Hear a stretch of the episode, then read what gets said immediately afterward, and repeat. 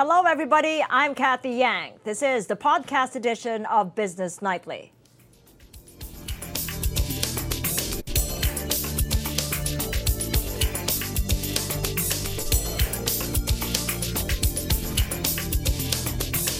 As COVID-19 cases increase in China and other countries, some economists fear economic recovery from the disease may take up to 6 months. As Dino Ponte-Rigg tells us, Taiwan has already lowered its growth outlook. It's business as usual for some factories and businesses in China, despite the lingering threat of COVID-19.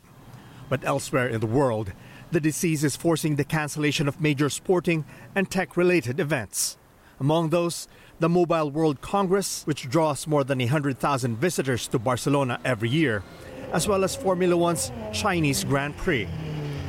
The move comes as infections not only in China, but also in other countries continue to rise. 44 more people on a cruise ship docked in Yokohama, Japan, tested positive for the disease. New cases include a quarantine officer who was carrying out health inspections aboard the Diamond Princess, where around 3,600 passengers remain quarantined. The total number of infections on that ship has risen to 218, including 11 Filipinos. In China, confirmed cases now reach 48,000, while the death toll jumped to over 1,300. The number of new COVID-19 cases in Hubei spiked after the World Health Organization noted an 8-day downtrend in infections in China. We definitely see that the behavior of the virus outside Wuhan, Hubei, in the rest of China and outside China doesn't appear at this point to be as aggressive or as accelerated, and that's a good sign, and that gives us an opportunity to prepare and to react. Amid fears surrounding COVID-19's impact on Chinese GDP growth, an expert on China studies, William Kirby, is still optimistic about the country's economic performance this year. This coronavirus and its debilitating effects, it will have to have some effect on the overall GDP growth. My recollection is that after the SARS crisis of 2003, the Chinese economy rebounded very quickly and very strongly. And that was just a few years into China's accession to WTO, so there were many positive elements, many more positive elements perhaps than there are in the global environment today. But for Dickie Wong, executive director of Kingston Securities, the outbreak will have a huge impact across Asia. He says it may take at least 6 months for any signs of recovery. Especially for clothing company and also even some of the technology company as well. So I think the first half will create some kind of pressure to those companies, not only Chinese companies but also Asia companies and also in the U.S. because, as I said, the supply chain will create some kind of pressure. Taiwan has also lowered its economic outlook because of the viral infection. It sees its gross domestic product hitting 2.37% this year from an earlier forecast of 2.72%. Dino Ponte-Rigg, ABS-CBN News. Back here in the Philippines, shares staged a last-minute jump, bucking the regional downswing, even as an analyst dismisses the latest MSCI rebalancing data as a non-mover for the local market. Details from Nikki De Guzman.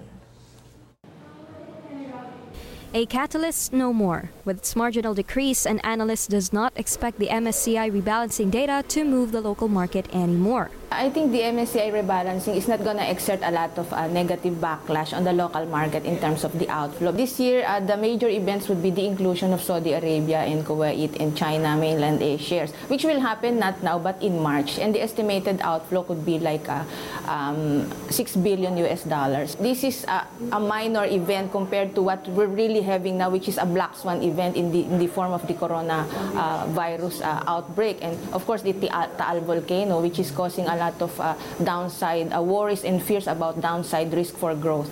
Despite this, Philippine shares made a last-minute recovery, outperforming Asian peers. The main index up 0.25% to finish at 74.03. Ali Yu of RS Lim and Company, however, anticipates a volatile market in the near term. They want to catch on opportunities like this when the selling is intense, and towards close, they snap up the bargains. For the next few days, volatility is really the new normal. We are trading in a pattern between 7.1, 7.2, and then we continuously try to test the resistance at 74, 75, and it seems that we're stuck in this mode for now. In corporate stories, SirTech Holdings down by over 10% after the Securities and Exchange Commission registration approved its amended listing of 2 billion pesos in debt. Water concessionaire stocks also slide after President Rodrigo Duterte hit the companies anew. Manila Water shares down 3%, while the owner of Maynilad, Metro Pacific Investments, lower by nearly 2%. Meanwhile, ABS-CBN and ABS-CBN Holdings PDR shares both up by 0.1% and 0.25% each, days after news of the Quo Warranto petition filed by the Office of the Solicitor General seeking to nullify its franchise. Cemex Holdings up by 2% after posting positive earnings result. Its sales for 2019 improved by 1% even after a 3% drop in the fourth quarter. Nikki De Guzman, ABS-CBN News. The Philippines Interagency Task Force on the Novel Coronavirus set to decide Friday on the travel ban against Taiwan. That's as economic pressure builds to restore it. Despite this, Malacañang defended its decision to impose the ban in the first place. Presidential spokesperson Salvador Panelo denies the move was a political one, saying the One China policy has nothing to do with the travel ban. He also shrugs off concerns of possible retaliatory actions by Taiwan. He said that regardless of whatever policy we have, the ultimate consideration would be the safety, the health safety of our people. But an analyst believes Taiwan is a victim of geopolitics. Bob Herrera Lim, the managing director of global CEO consulting and advisory firm Daneo, says governments should be more circumspect in their response to the virus outbreak.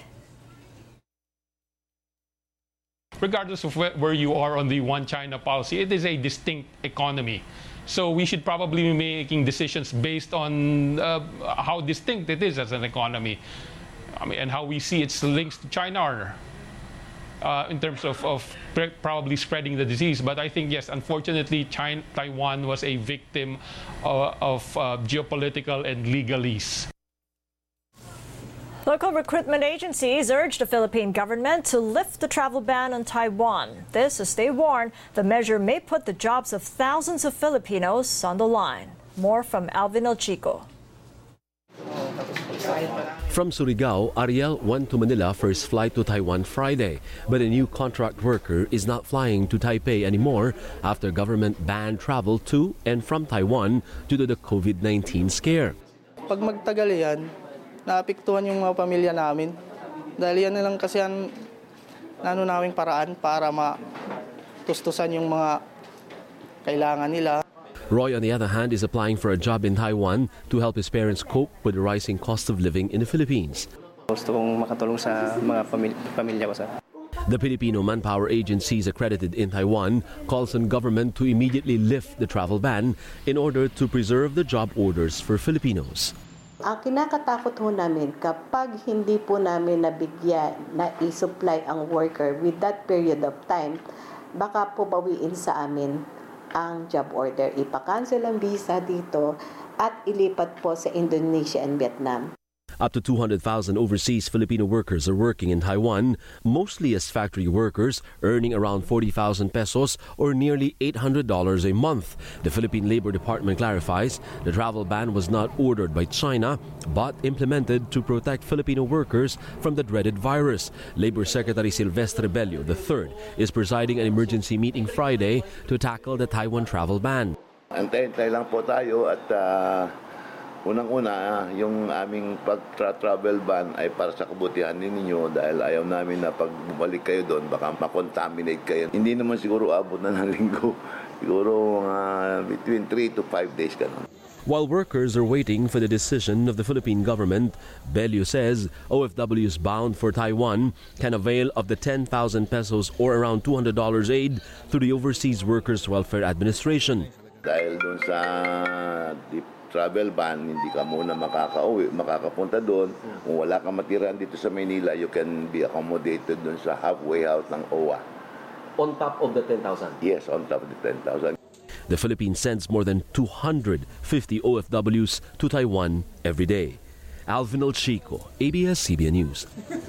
Local airlines looking to add more domestic flights to cushion the impact of reduced international travel amid the COVID-19 scare. The country's main gateway has already seen a 60% drop in passengers ever since the virus outbreak prompted the government to impose a travel ban against mainland China, Hong Kong, Macau, and Taiwan.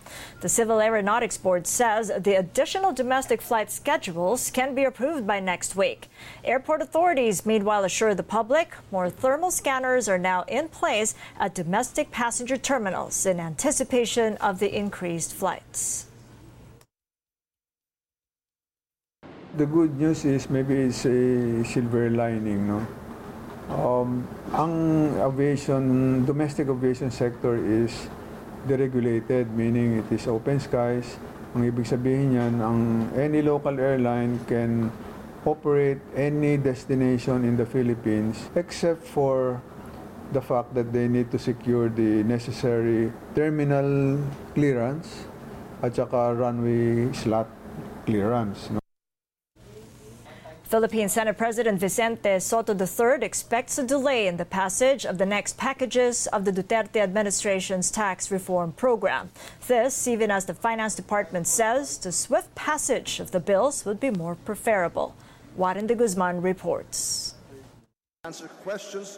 When asked if the Corporate Income Tax and Incentive Rationalization Act, or CITIRA, and the Passive Income and Financial Intermediary Taxation Act, or PIFITA, will be passed before Congress goes on recess for the Holy Week break mid-March, Senate President Vicente Tito Sotto had this to say. Yung committee report kasi piniprepare ni Senator Pia Cayetano na recent committee chairman namin. Nitong mga 2 days ago, binahinap na niya bago niya buuin yung committee report. Sinasabi din niya sa amin yung mga intricacies at saka yung mga kalamnan. Uh-huh. Eh medyo daming question. Maraming tanong pa yung mga kasama namin, so malabo. CITIRA, which aims to lower corporate income tax while rationalizing fiscal incentives away from underperforming industries, and PIFITA, which aims to rationalize and create competitive tax rates for passive income and the finance sector, won't be taken up until May, with nearly half of 2020 already gone. Finance Assistant Secretary Tony Lambino says his department stands ready to help legislators with data and analysis upon request to help clear up any lingering questions they might have. But he also stressed tax reform is something credit rating agencies are watching as they evaluate the Philippines for a possible upgrade to A. The faster we pass the packages, the faster the credit rating agencies will be able to assess for CITIRA. The wait-and-see attitude of some investors will end once it's passed. For the PIFITA bill, the Passive Income and Financial Intermediary Reform Act, we also will be able to broaden our capital markets, bring more investors. John Forbes of the American Chamber of Commerce is hoping the extra time will be used wisely by lawmakers to understand how CITIRA might affect taxes, investment, and jobs. But he also notes all the tax policy uncertainty has already resulted in falling foreign direct investment. The latest central bank data show FDI is down nearly 30% year-on-year in the 2019 January to November period. Dan La Chica of the electronics sector is also hoping the deferral will result in more favorable consideration for the industry, which he says has been adversely affected by COVID-19-related disruptions to supply chain logistics. Philippine Economic Zone Authority Director General Charito Plaza, meanwhile, reiterates her proposal to keep the status quo on incentives for exporters, given the challenges they are facing now, including COVID-19, as well as lingering U.S.-China trade tensions. She adds, if lost revenues are an issue, PEZA is already working with the Finance Department to increase PEZA's revenue dividend through a review of its own transactional fees. The present rate was 20 years ago. So we want to review it if there is a need to increase it a bit. No? I say a bit because we don't want also to add on to the cost of doing business in the Philippines. No? Plaza, however, stresses Peza's efforts to increase its revenues is not a compromise for more favorable terms in CITIRA. She says she only wants to help the DOF finance its infra push. Meanwhile, Sotto says the Senate leadership will have an opportunity to discuss tax reform at two separate meetings with the executive and finance departments set for next week. Warren De Guzman, ABS-CBN News. And that's it for today. This is the podcast edition of Business Nightly. You can watch highlights, recaps, and exclusive content of our shows online. Subscribe to the ANC YouTube channel, like us on Facebook, follow us on Twitter. Thank you for joining us.